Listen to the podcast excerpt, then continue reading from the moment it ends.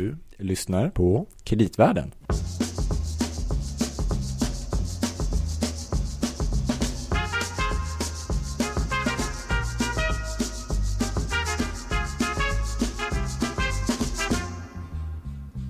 Gabriel Bergin, Louis Landeman. då är det dags igen. Ja, det är det. Är Mm. det. Men inte för vår rekonstruktion hoppas jag. Nej, det får vi väl inte hoppas att Nej, det är dags för tänkte ännu i alla fall. Tagit inspiration från förra avsnittet. Ja, exakt. Precis. Det var en väldigt spännande avsnitt. Det var det. Mm. Mm. Vad pratar ni om då? Rekonstruktion? Med vem då? Vem, vems röst var det där? Roger Josefsson. Hej! ja, svaret får du om du lyssnar på förra avsnittet av, av Kreditvärlden. ja, jag får göra det. Det blir på resan hem. Ja. Men jag tänker att eftersom du är gäst så kan ju det här avsnittet också bli ganska spännande. Ja, det, det får vi hoppas. Mm. Ska vi bara säga att inte det här är eh, men- Kreditvärlden. En podd av och med Lo och Gabriel. Ja, om eh, finansiella marknader, andra marknader, ekonomi i stort. Mm.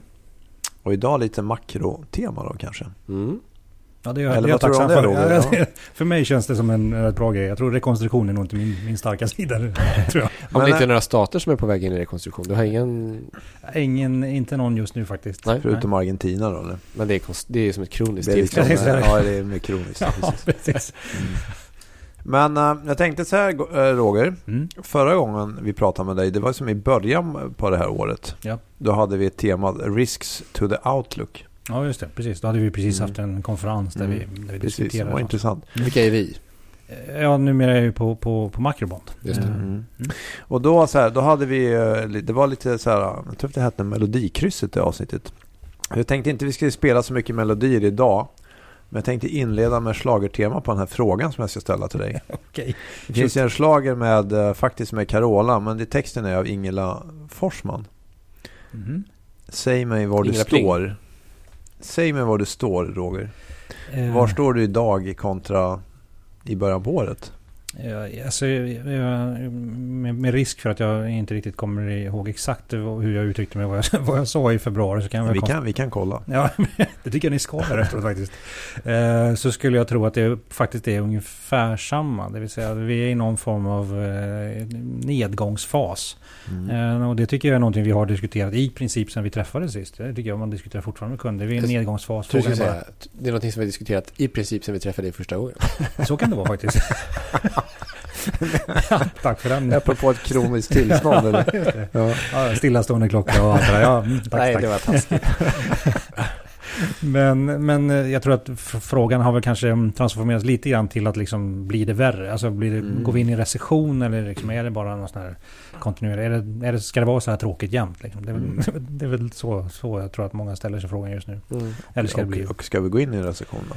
Eh, ja, så småningom gör vi, gör vi kanske det. Men, eh, men jag, jag är faktiskt fortfarande lite, och det kan ju komma som en uh, ovanligt positiv, positivt besked från min sida. Det är att jag, jag tycker fortfarande att det känns som vi är inne i någon sån här, som vi glider nedåt, liksom, Japan-liknande. Avmattningsperiod. En, ja, en, en, en pågående Secular avmattningsperiod. stagnation. Ja, det är ju mer åt det hållet. Jag, jag tycker ju fortfarande att det här Japan-temat känns som liksom det bästa sättet att liksom sätta in det här. Vi, vi är i en miljö där ekonomin utvecklas väldigt haltande, långsamt, eh, låg produktivitet, eh, sådär utveckling på arbetsmarknaden samtidigt som centralbankerna bara skyfflar in likviditet vid minsta tecken på nedgång. Det, jag tycker man, vi har, vi har sett det här förr. Men ändå Mm. tillväxt. Om än så. Ja visst, men det, men det har man ju ändå haft även i i Japan. Och framförallt om man bara Mm. tittar på sådana här BNP per capita-mått och sådär. Så ser ju Japan hyfsat ut. Och med BNP per, vad är det nu, per, per employee så ser det till och med rätt bra ut i Japan. Men det är, Det det så här, det är två saker lite grann, eller det är fler, men ett, två, ett par saker som har hänt sedan vi då pratades vid i början på året. Mm. Det ena är kring det här med inverteringen av yieldkurvorna där många har sagt att oj nu inverterar det här och eh, det här är ett tecken på obligationsmarknaden säger att nu blir det en, en recession har det ju Mm. pratats väldigt mycket om. Det var framförallt i somras va? Som... Och sen på det då, sen har vi och i samband med det kanske, vi har, ju- har vi också haft det eskalerande handelskriget också. Ehm, Ja, alltså, om vi börjar med yi- yieldkurvan så alltså, det, det är ju lite grann sådär, ja men den har funkat vad den är tio gånger, eh, de senaste tio gångerna. Men problemet med yield från mitt perspektiv det är ju nummer ett. Det, är liksom, det finns väl inte riktigt någon sammanhållen teori bakom den. Alltså hur funkar det? Varför funkar Varför funkar det? Ja. Eh, och jag vet att det är en del som har försökt med liksom banklånekanalen, det vill säga att bankerna börjar dra åt sig yieldkurvan då är flatt eller negativ så minskar möjligheten att tjäna pengar via löptidstransformering och så vidare. Men de har ju liksom aldrig kommit till någon sån här inconclusive evidence utan tvärtom så är det svårt liksom att hitta någon sån kanal helt enkelt för att det skulle funka. Eh, utan jag, jag brukar säga att man får väl bara ha respekt för det enkla faktum att den har funkat och sen får man väl göra vad man vill av det. Eh, jag tycker väl det är bättre att titta på sånt där man liksom kan, kanske förstår vad som har, har skett. Jag, jag vet att eh, jag skickade ut någonting här också för någon, någon månad sedan om det som kallades SAM Rule. Där man har en snabb uppgång i arbetslösheten under en kort period till exempel. Mm. Som är en bättre indikator. Den fattar man ju. Liksom, det finns en intuitiv och också liksom någon form av teoretisk eh, eh tydlig kanal eh, mm. från vad som en hög uppgång, eller snabb och tydlig uppgång i arbetslösheten ska ge recession, eh, recessionssignaler. Mm. Det är ju lättare att förstå. Den, eh, den är ju fortfarande visar ju fortfarande inte några större tecken på att vi går in i recession. Jag, jag köper det. Som jag sa, jag, jag tycker fortfarande att det här känns som vi, vi är inne i en sån här fas där vi liksom vi kommer ha låg tillväxt men kanske inte liksom någon tydlig recession. Och sen så som sagt var så har vi centralbanker som gör allt för att få igång det. Och förhoppningsvis, och det tycker jag egentligen det som alla borde diskutera mest, det är ju att finanspolitiken, när kommer den på banan på riktigt? Liksom? Och hur utformar vi finanspolitiken för att få igång det? Mm. Innan vi kommer in på finanspolitiken, känner du att penningpolitiken, oftast brukar man beskylla penningpolitiken för att vara, eller det händer att man beskyller penningpolitiken för att vara lite sent mm. ute eftersom ja. det är en viss lagg med att den får effekt. Mm. Nu kan man kanske säga då att amerikanska centralbanken var ganska tidigt ute i förhållande till de avvaktningssignaler. Är det helt enkelt så att de var i rätt tid för en gångs skull? Att det är därför det går bättre än vi Jag tycker faktiskt att det är en jätteintressant fråga Gabriel. För det finns två, det finns två delar av det. Nummer ett är att jag tror fortfarande att det finns en sån liksom perception att centralbankerna är, om någonting oftast ligger lite, lite sent i gungan. Men det som är intressant är att nu när vi liksom närmar oss det här nollräntegolvet. Det är att då måste de liksom både bli snabbare och mer aggressiva. Och jag tror att det, det är den effekten vi ser både på Fed och kanske också på ECB nu då, som ju senast var, var de som, som, som svängde på foten. Så jag, jag, tror att, jag tror att centralbankerna generellt kommer vara mycket mer aggressiva och mycket snabbare nu än vad de har varit tidigare. Mm. Och var, vart ser du att, om vi tar Fed då, vart, vart är de på väg? Är det så att vi kommer att gå mot, man börjar spekulera i att vi kommer att, i USA också närma oss liksom nollräntenivån på sikt här. Och nu såg jag någon siffra och någon rapport att för närvarande som 25 procent av världens obligationer handlas till negativ ränta och 40 procent av statsobligationerna. Så det är ändå Uh, ja, det är väl mycket som är där. Men... Ja. ja. men det är väl inte alls omöjligt. Ja, man får komma ihåg att Fed sänker ju vad är det, fem, mellan 5 och 6 procentenheter tror jag i varje ned, alltså när de väl börjar sänka så under en sänkningsfas 5 till 6 procentenheter. Och det, det, har, det utrymmet har de ju helt enkelt inte nu. Utan nu måste de ju då hitta på någonting annat eller någonting mer. Så det är väl inte alls omöjligt att de går ner till, kanske till och med som, i, som Riksbanken, under noll lite grann. Då. Fast den debatten är, nu kommer jag precis från USA, den debatten mm. är faktiskt rätt, äh, rätt svår där. De flesta ekonomer man träffar där står som frågetecken när man börjar prata om liksom negativa inlåningsräntor och på, på centralbanken och så vidare. Så det, det, det är ganska mycket som är rätt... Du menar att man är väldigt långt ifrån det tankesättet i USA än så länge? Eller? Ja, ja, oerhört långt ifrån. Och, och, och liksom både, jag skulle säga alla pragmatiskt orienterade, det vill säga Fed verkar också vara ganska Eh, vill inte diskutera det helt enkelt än. Eh, och pratar man liksom... Är man rädd för förväntningsbilden man skulle skapa hos marknadens aktörer eller? Alltså det, det som är lite märkligt kan jag tycka från mitt eller europeiskt perspektiv det är ju att de i det fallet så fokuserar de väldigt mycket på att det ska ge upphov till finansiell instabilitet eller finansiella obalanser. Det är ju det stora mm. bekymret för dem. Jag tycker, jag, någon, från mitt perspektiv så vet jag inte riktigt om det här är värre än QE. Jag kan tycka att QE är minst lika besvärligt eller bekymrande ur det perspektivet som, som Men det finns inget kopplat till hur, de, hur deras styrränta fungerar? Att de är rädda för att det inte kommer funkar lika bra. Det, jo, det finns, det finns sådana aspekter på också. Men, men, men som de, det visar de ju på daglig basis på att säga att man är villig liksom att ändra det här eh, liksom styrinstrumenten. Och det kan man ju fortfarande göra. Eh, det finns ju ingenting som hindrar Fed till exempel från att införa ett liknande system som vi har i, i Sverige eller i Europa. När det gäller Mm. med, med en korridorsystem snarare. Vilket skulle kunna underlätta till exempel Men det här med, som du säger, finansiell Mm. stabilitet och, och så. Det, ska man inte vara orolig för det? För jag tänker nu, vi ser i Danmark att vissa banker börjar gå ner i att det här där du tar betalt för att liksom ha pengar på banken. Mm. De beloppen blir mindre och mindre. Att man kan tänka sig att det skulle kunna vid någon tidpunkt hända saker som man inte riktigt tror. Eller jag vet inte. Jo men du har helt, men det, det, är ju- och det är ju det här som liksom någonstans, vi har ju pratat om det här, du, vi tre har åtminstone pratat om det här väldigt länge. Och jag tycker att den här diskussionen om eh, icke-linjäritet eller non-linearity är Mm. jätteintressant. För det är ju så att vid något tillfälle kommer någon sån här tröskelvärde, eller det räcker med, väl med en artikel i, i Aftonbladet eller något sånt där. Så helt plötsligt börjar folk tycka att nej vad fasen, nu räcker det liksom. Nu tar vi ut pengarna och så har vi Mm. madrasserna istället. Och då kommer de springa allihopa på en gång till, till banken och göra det istället för att, liksom, att det sker gradvis. Mm. Eh, Vilket jag tror att de flesta centralbanker tror och hoppas och tänker sig att det är så det kommer ske. Mm. Eh, Men det har också varit en debatt, eh, en, en, en Marcus Brunnermeier, tror han heter, skrev någonting som kallas för reversal rates.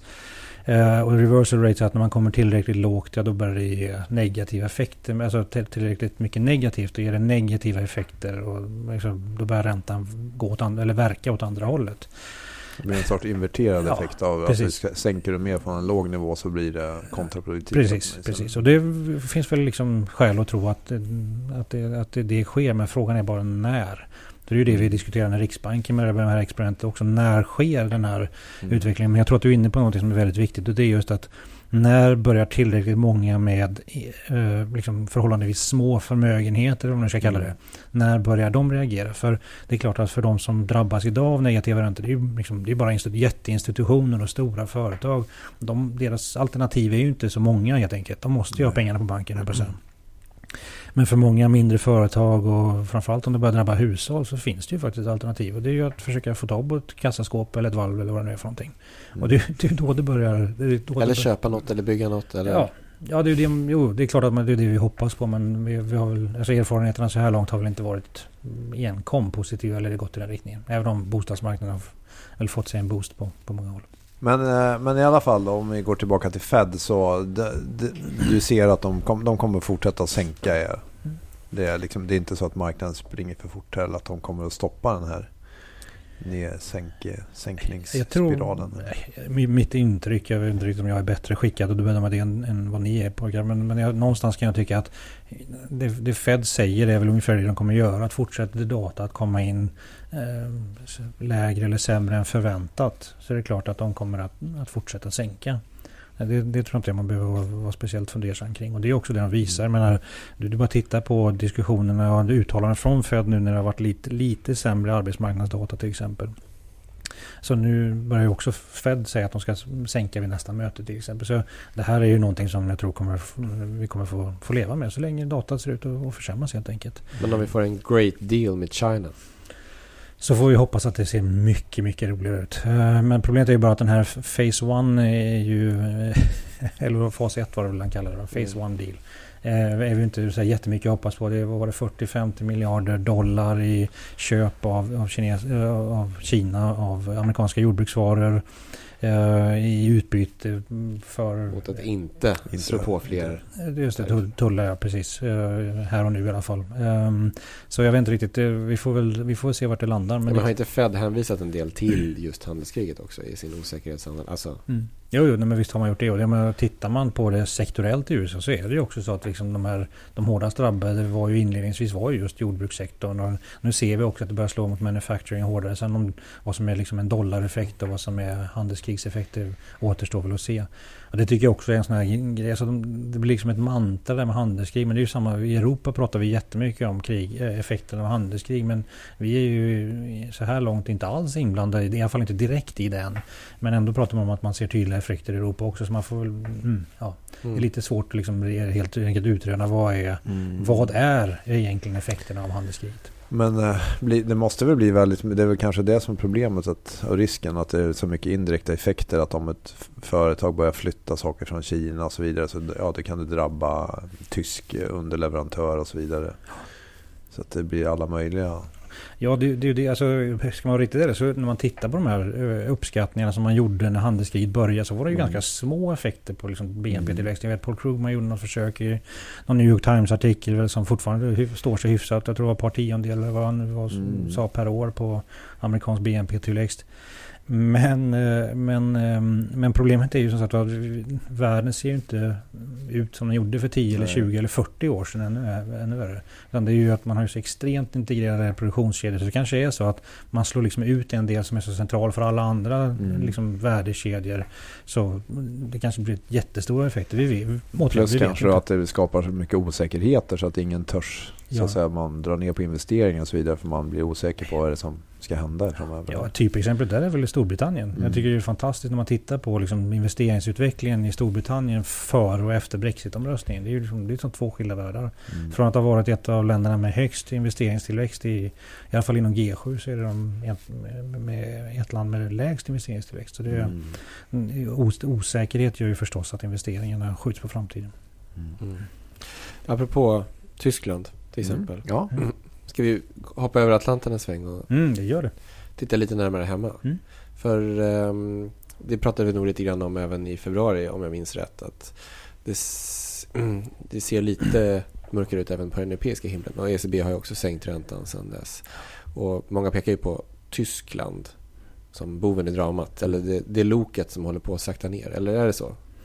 Eh, ja, ja, I Europa så är det ju, eller europeiska fastlandet, så är det ju otvetydigt Tyskland som, som går sämst får man väl säga. Det är ju, det är ju liksom lite talande att de här perifera länderna, Grekland och eh, Spanien och Portugal och så vidare går faktiskt rätt bra. Men Tyskland går ju eh, väldigt, väldigt svagt helt enkelt. Och det är ju framförallt exportsidan som går, som, som utvecklas svagt. Är Volkswagens ut genom? Ja, det här kan väl i och för sig vara en, apropå det här med indirekta mm. effekter. För det är klart att eh, en del av det är ju att exporten till till exempel Asien har sjunkit eh, rätt dramatiskt. Vilket i sin tur kan bero på att eh, utvecklingen i Kina till exempel inte är alls lika stark längre. Och efterfrågan på tyska bilar till exempel har försvagats och så vidare. Mm. Så det, det, självklart finns det sådana. Men här finns det ju en grej. Jag skickade faktiskt ut någonting här, häromdagen bara.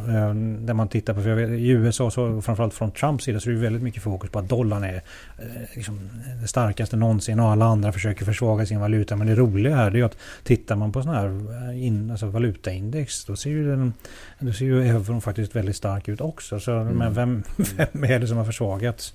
Eh, eller vilken valuta är det som har försvagats? Så här är väl, finns det väl anledning att tro att det är just liksom, typ Asien och Latinamerika och ja, inte minst Sverige. På så där, där, eh, där växelkursen har försvagats. Och det här kan väl vara en sån här grej som driver på utvecklingen ytterligare för, för tyskt vidkommande. Det är också därför som, eh, om jag nu får ta upp, försöka ta upp det igen då, mm. det här med finanspolitiken är rätt intressant tycker jag. Ja. Tror du att det händer mm. någonting där då? Uh, ja, vi börjar i alla fall se någon tecken till det. Jag menar, från, jag, ni, har, ni har precis säkert som jag tyckt att Tyskland är liksom lite grann lost, uh, lost cause i, när det gäller finanspolitiken. Men faktum är att tittar man tillbaks en eller två månader så har ju liksom uttalanden från Tyskland dragits i en helt annan riktning. Från att ha varit stenhårt fokuserade liksom på att bibehålla den här schwarze noll, eller, där man inte ska ha några underskott alls ja, överhuvudtaget oavsett konjunktur mm. egentligen. Eh, till att faktiskt säga att ja, vi kanske ska skjuta den här Schwarzenegger-politiken åt sidan ett tag. Eh, och, och framförallt så ser vi nu att de här eh, tyska näringslivsorganisationerna börjar också förorda faktiskt att man ska börja stimulera med finanspolitiken. Och vi såg också bara i någon Financial Times-artikel för ett tag sedan var ju alla de här större eh, think tanks i Tyskland ute och sa, bland annat också det här, de här tyska eh, vicemännen mm. eh, var ju också ute och sa att vi kanske faktiskt behöver överge den här, åtminstone Schwarz nollpolitiken och då får vi hoppas att nästa steg också kommer. Det vill säga att man faktiskt börjar aktivt börjar mm. stimulera med hjälp av finanspolitiken. Det är mm. intressant. Men är det så, men det känns som att det är så väldigt långt inne att rucka på sitt finanspolitiska ramverk i Tyskland. Är det verkligen så illa i Tyskland just nu att det är ju ingen lågkonjunktur än? Nej, men det är det här som är lite intressant. Man får ju alltid liksom, eh, titta på vad är det Finansministern i Tyskland har ju sagt att om Tyskland går in i en recession. Och det intressanta i det sammanhanget är att de, vi har ju ett kvartal, alltså det här med teknisk recession, det är ju två kvartal efter varandra med negativ tillväxt. Och nu har vi ett kvartal med negativ tillväxt och utfallen så här långt under. Då tredje kvartalet visar ju också på att det kommer antagligen kommer bli ytterligare ett kvartal med negativ tillväxt. Så händer det, då har man ju faktiskt redan börjat diskutera vad gör vi i så fall? Ja. Och här har man ju igen börjat ta upp en del grejer som faktiskt har varit ganska framgångsrika i, under finanskrisen. Det här med vidareutbildning av arbetskraften och så vidare. Eh, det här, eh, och dessutom börjat ersätta då gamla bilar med nya och mer miljövänliga bilar och så vidare. Så det, Mm. det finns ju en del sådana här saker som jag tycker pekar rätt tydligt mot att ja, men de, de är på väg att börja stimulera mer. Om än då med, med kniven mot strupen. Skulle kunna bli något i Sverige också av det kanske? Det är lite Ja, liknande situation eller? Ja, det får vi ju verkligen hoppas. Alltså, åter, nej men, men, grejen är att många tror att... eh, Jag är lite sådär rädd att hamna i det här campet där vi bara ska blåsa på med finanspolitik oavsett vilket. Och jag menar någonstans måste vi kom, hålla i åtanke att det här med finanspolitik är lite farligt också. Men våra, våra egna erfarenheter från 70 och 80-talet till exempel. Det är ju inte sånt vi vill återuppleva direkt. Vi pratade om nämligen Argentina eh, som ju också haft ständiga problem med liksom att hela tiden bli- blåsa på för mycket med finanspolitiken. Men, men det vi behöver göra är att nu börja förbereda oss. Vi börjar liksom ha några planer klara. Vad gör vi när vi behöver stimulera ekonomin? Hur, hur gör vi? Vilka sektorer och så vidare? Hur ser vi till att det inte liksom förstör den långsiktiga den finanspolitiska utsikten och så vidare? För vi, vi står inför så otroligt många utmaningar. Kortsiktigt har vi konjunkturen. På någon form av medelfristig sikt måste vi få upp eh, eh, produktiviteten och på lång sikt, ja då står vi med den här demografiska utmaningen. Allt det här måste vi liksom adressera i det. Omställningen till ett hållbart samhälle.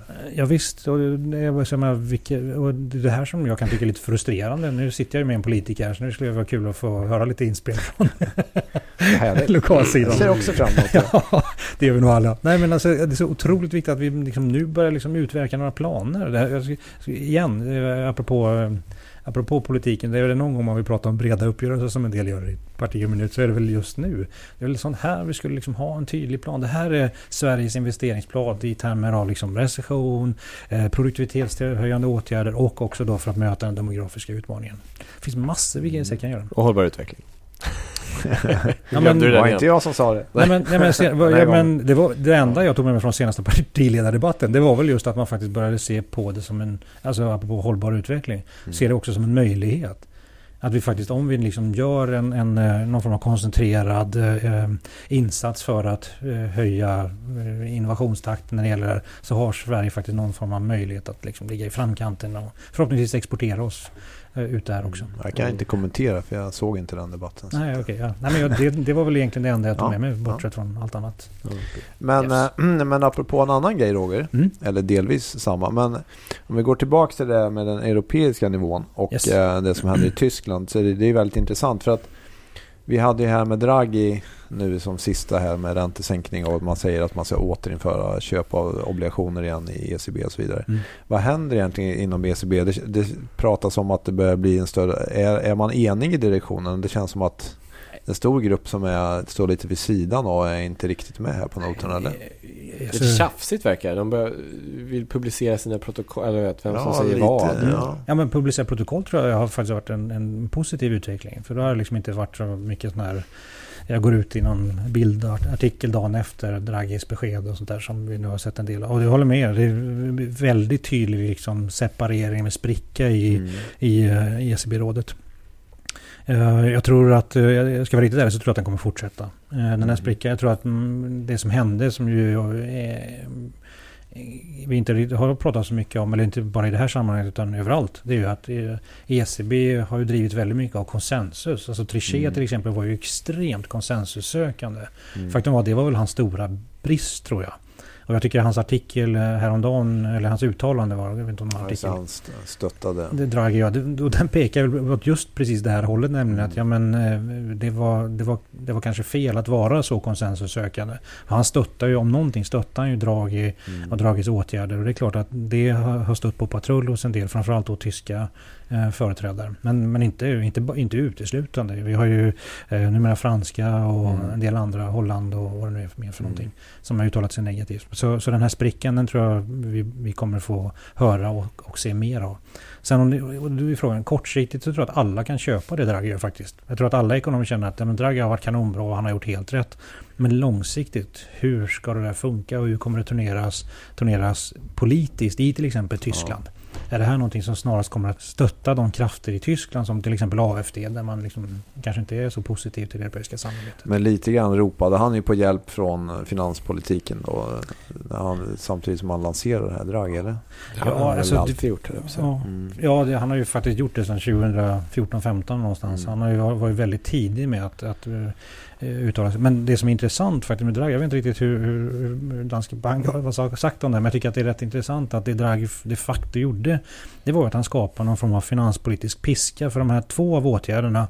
Bland annat TLTRO då, eh, Mm. där han då sänkte den här premien och där så länge man möter de här utlåningskraven då som ju är någonstans runt 2% tillväxt till vad är det, icke-finansiella företag och hushåll.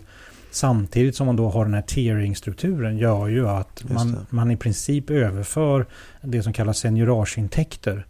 Alltså centralbankernas intäkter. Att man överför sådana intäkter från eh, kärnländerna till perifera länder. Så, och i banksystemet. Det han de facto gör med den här som det då inte är kopplat till heller något annat instrument. Är att man har, man skapat ett instrument för att överföra pengar från, om man nu ska hårdra det, från Tyskland till Italien. Mm. Och det är klart att det är ju...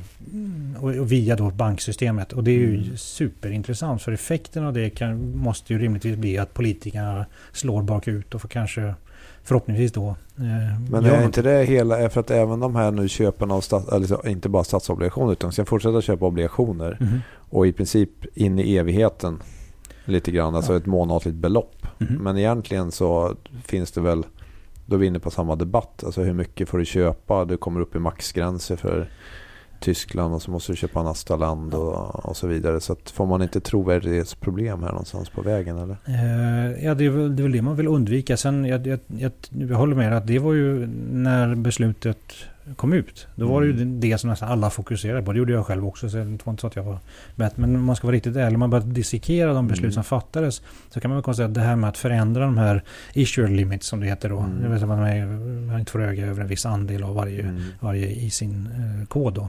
Mm. Eh, Så är det väl bara att konstatera att ja, men det är ju ändå upp till ECB själva att bestämma.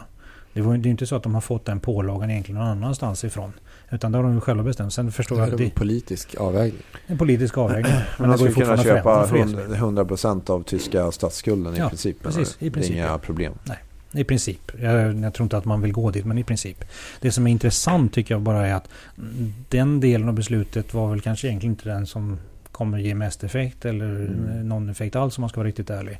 Utan den stora effekten måste ju rimligtvis komma från de här tearing limits och den ränta som då sätts på de här, eh, som de här, de här, de här eh, reserverna som inte Ja. då, som kommer vara undantagna den här minus 50 punkters räntan. Mm. Eh, för, för det kan man bara konstatera att trots att man då sänkte då den här depositräntan i ECB så Mm. kommer det ju på netto då när man tar hänsyn till att man undantar en stor del av reserverna så kommer det ju vara en kostnadsminskning för europeiska banker. Men det är lite grann för att skydda banksektorn eller? Prec- ja precis och det tillsammans med det faktum då att om du då lånar ut i, i, en, i en viss omfattning till den icke-finansiella sektorn och, hus, Mm. och hushållssektorn så, så skapar du liksom, kan du i princip Ja, det blir som en penningmaskin helt enkelt. För du för över seniorsintäkterna från det som tidigare då varit ECBs intäkter Mm. till, till banksektorn. Bankerna. Mm.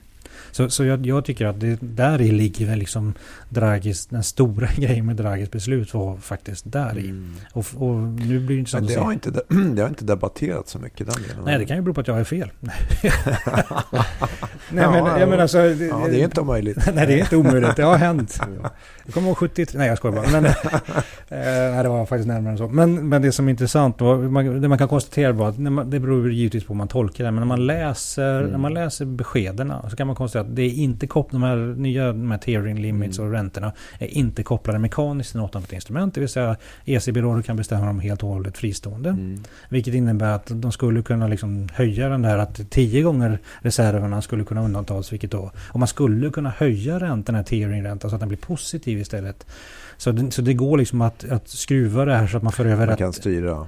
Oerhört kraftigt. Och det är ju, i princip är ju det att föra till Men och från pengar det i väldigt, banksystemet. det borde väl vara ett bra så att säga, transmissionsinstrument för ECB om man nu vill. Ja, det är hålla på med det, eller? Jag menar, alltså, det, det bara, jag menar, återigen, det tog mig en vecka nästan att fatta vad det var, eller vad jag tror, vad det tror var som hände i det här beslutet. Mm. Så det säger väl någonting om hur smart eller eh, Draghi är någonstans. Mm. Eh, sen om det och, och någonstans för mig så det är inte bara transmissionsmekanism per se utan det är faktiskt, det är ju faktiskt ett finanspolitiskt instrument. Mm. För han för ju de facto över seniorsintäkter från nationella centralbanker eller mellan nationella centralbanker med hjälp av det Han här. försämrar inte bara incitamentstrukturerna. Utan han ändrar även på... Ja. Ja, han, för, ja, han ändrar, han ändrar liksom hur, fördel, hur det fördelas. Det kommer Mm. ju fördelas, eh, alltså vinsterna har ju tidigare fördelats med capital key. Men här gör, und, undkommer han ju det genom att föra över det till banksystemet. Så de, de länder, de banker som lånar ut mest. Ja. Enligt de nycklar som finns. Precis. Men det här liksom att en italiensk ledare för ECB gör någonting som gynnar italienska banker, är inte det lite... Som Ja. sin sista. Ja, som sin Ja, sista. exakt, ja, det, det, det är, jo, Mm. men det är verkligen, eh, det finns en, en lite kryddning på det också. Eh, det, är, det är klart att det, att det sticker i ögonen på många. Det, det måste det göra. Men så att återigen, om man tittar på det från ett, mm, en makroekonom och med det vi har varit igenom och sådär. Så eh, vi, vi behöver få, få igång finanspolitiken och det, det har Draghi pratat om jättelänge. Och nu fattar han ett beslut som binder upp ECB-rådet och att han skapar ett, ett verktyg för att liksom eh, återigen piska finanspolitiken till aktion. Gör de ingenting i det här läget, ja då kan han ju i princip driva de enskilda centralbanker till att få negativt eget kapital. Jag menar, hur skulle det se ut i Tyskland till exempel? Så, så jag menar, och det är det, någonstans på den vägen så tror jag att Draghi tänkte sig, då måste de börja agera, reagera. Problemet är ju, tänk om de agerar fel. Tänk Ja. om de som i Tyskland tänker sig, men det här vill inte vi vara med om, vi går ur. Alltså, ni förstår. Ja, eller inte reagerar. Och så drivs det till sin spets. Ja, Liksom. och så drivs det till sin spets. Ja, men då, och då pratar vi om någon liksom mer explosiv utveckling igen. Då. Men ehm, Det här känns lite explosivt onekligen. ja, det är superspännande. Men det är ju det här som har varit lite, är lite kul med Draghi. Jag kommer sakna honom. För det, det händer ju alltid grejer. Och han var alltid mycket smartare än man var själv. Liksom, eller är mycket smartare än man är själv. Så det, Men vad tror du nu med fortsättningen då med Lagarde? Kommer de in någon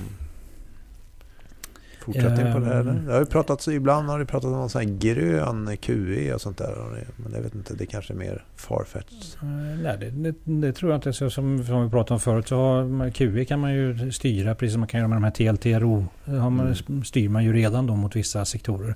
Till exempel undantas ju lån till, till köp av hus, av hus eller fastigheter. Mm. Eh, vilket ju, här skulle man skulle vilja göra en sån positiv diskriminering också. Så att det här ska gå till investeringar i jag vet jag, vindkraft eller vad det nu är för någonting. Mm. Så, så, så det finns säkert sådana möjligheter också. Eh, nej men Lag- Lagarde, jag, jag skulle väl tro att de kommer fortsätta på ungefär samma bog som, som Draghi har gjort. Eh, man ska komma ihåg att Lagarde är ju till skillnad från Draghi då inte ekonom. Och kommer väl lita betydligt mer på, liksom, på rådgivare och så vidare. Mm. Där har vi ju en av hennes... Det blir spännande att se om hon är smartare än, än du också Roger. Ja, det är antagligen. Ja, det är ganska, tyvärr är det väldigt många som är det. Jag kanske inte ska erkänna här, men det, så, är, så är det nog. Mm. Nej, men, eh, nej, men jag, jag, jag skulle tro att man kommer liksom gå, gå längs samma, eh, i samma utveckling. Det vill säga eh, fortsatt ganska stora diskrepanser mellan Nord och Sydeuropa i, eh, i de här olika besluten. Ja, så jag, jag, jag, jag tror inte att det kommer förändras så vansinnigt mycket. Jag tror, jag, tror, hon- jag tror hon kommer fortsätta på Draghis spår. Inte samma myspys som här helt enkelt. Nej, här är det mysigt. Det är bullar och kaffe och... Men en sista fråga här Mm. Roger. Riksbanken.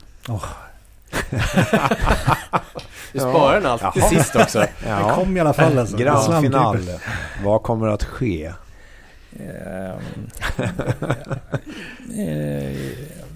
Eh, Bland, bland det dummaste jag har gjort i, i de senaste månaderna var att jag i något, i, någon, i något sammanhang, inte här dock som tur var, uttalade mig om att eh, jag tror inte Riksbanken kommer vara lika tydliga eller lika aggressiva som ECB och därför så var min, min tes att på lite sikt så borde väl kronan stärkas vilket jag med all säkerhet kommer att få äta upp eh, ganska ordentligt. Men Särskilt nu när du har yppat det offentligt. Eh, Ja men det har jag redan gjort sådär, Ja, för ja. Mm. double down. Eh, Men det man kan, det man kan konstatera eh, någonstans eh, tycker jag väl är att det är klart att Riksbanken ser ut att ha rätt fel i många av sina prognoser. Eh, Det är mycket som blir sämre och jag skulle tro att de behöver eh, även de behöver byta fot. Frågan är, tycker jag fortfarande bara dock, kommer de vara lika, behöva göra det lika tydligt som till exempel ECB? Mm. Och där är jag mindre, ja, jag är mer tveksam där helt enkelt. Mm. Jag tror, tror fortfarande kanske att eh, Riksbanken kan vara eh, mindre aggressiv, eller man ska kalla det, med penningpolitiken än till exempel ECB. Men det blev one and you're done. Ja, ja visst. Så är det. Mm. Så är det. Så, är det. Ja. Mm. så, Ja. så eh, Riksbanken byter fot men, eh, men kanske inte riktigt lika tydligt som eh, man hade förväntat sig. Och det är väl fort, därför jag fortfarande ligger i den här att ja, men ska kronan verkligen fortsätta gå svagare eh, långsiktigt. Men vi får väl se. Som sagt, jag, Mm. jag får väl komma hit och klä skotten i februari igen. Ja, det ser vi fram emot. Perfekt. Men en, den korta sammanfattningen här då, Roger, som Mm. en uppdatering här, det är att ja, riskerna till eh, tillväxten och att det blir en, liksom en, eh, vad ska jag säga, inbromsning, de kvarstår. Mm. Men du är ändå förhållandevis, ja, ändå rätt optimistisk på något konstigt vis. Ja, Ja, det är ju det Det som är skulle lite kunna bli mycket värre än vad det kanske blir. Så. Ja, än, än vad jag tror. Ja. Ja. Ja. det är klart det skulle kunna bli det. Och det är ju därför det känns så skönt. För helt plötsligt framstår det som lite positivt. Ja. Men allting är ju som någon sa Är relativt. inte det, är inte det lite läskigt också? Det är fruktansvärt otäckt. Jag vet inte hur jag ska ta mig ur den här situationen. Känner mig redan nervös. Men jag tänkte så här, vi Mm. har ju inte spelat några, liksom, vi har inte haft någon melodikryss idag. Nej, tack och lov. Nej, men i, i den här, då tänker jag så här, apropå citat från låtar och så här, men i Mm. den här miljön av det är lite läskigt och så här. Mm. Då har jag en annan fråga till dig. Mhm. Did you give the world some love today baby? Har du, har du gett någon kärlek till, till jorden idag? Eh, jag, jag hoppas ju genom att komma hit så... Mm, det är fall, ja, så har Ja. jag gjort det lite, Mm. lite trevligt. I alla fall väldigt trevligt ja, att men att vi ska, vi måste ju hjälpas åt här och göra världen till en... Jag ska göra mitt bästa, jag lovar. Mm. Eh, Var det någonting speciellt du vill att jag ska göra? Ja, sprida lite kärlek. Ja, Är det okej? det blir lite kramar efteråt. Han kom ju hit med, han kom hit med bulle. Vad mer Ja, nej, precis. Bullar och kärlek. Ja, bullar och kärlek. Nej, men det är faktiskt så att det finns en gammal skiva från 1970 faktiskt. Den är ganska häftig. Men en kvinna som heter Doris. Och den, The det är liksom Day. lite så här hur saker kan vara. Att den, eh, den, jag tror att den ligger oerhört mycket före sin tid i Sverige. Så att den blev, skivan blev en flopp. Mhm. Det är eh, jazzpianisten Bernt Egerblad som har skrivit flera låtar. Och sen är det Janne Loffe Karlsson som är på trummor. Mm, alltså det är okej. ett bisarrt band liksom. Ja. Och sen den här kvinnan Doris som sjunger. Och eh, det är ett otroligt bra sound. Och han har ju liksom upptäckt den här skivan typ 20 år senare. Att wow, den här är ju fantastisk. Men på den tiden så sålde den i princip ingenting. Och hon, jag tror gick, gick tillbaka till sitt gamla jobb och blev sjuksköterska i Göteborg eller någonting i den stilen. Ah. Ehm, Så vi det- gick från att bara diskutera makroekonomi till att bli skivor på kaffet där? Nej, jag, tänkte att du, jag tänkte att du kanske ligger före din tid Roger. Ja, ja, nå- någon gång kommer jag få rätt. Ja. Nej, jag tänkte bara, vi kan ju lyssna lite grann som Ja. avslutning på den. För jag tycker att det är ändå fint. Spännande. Jag har alltid tyckt att Roger är före sin tid. Jag med. Mm. Tack. Tack, Tack. Roger. Tack, tack. Tack Gabriel. Vi hörs igen. Vi hördes.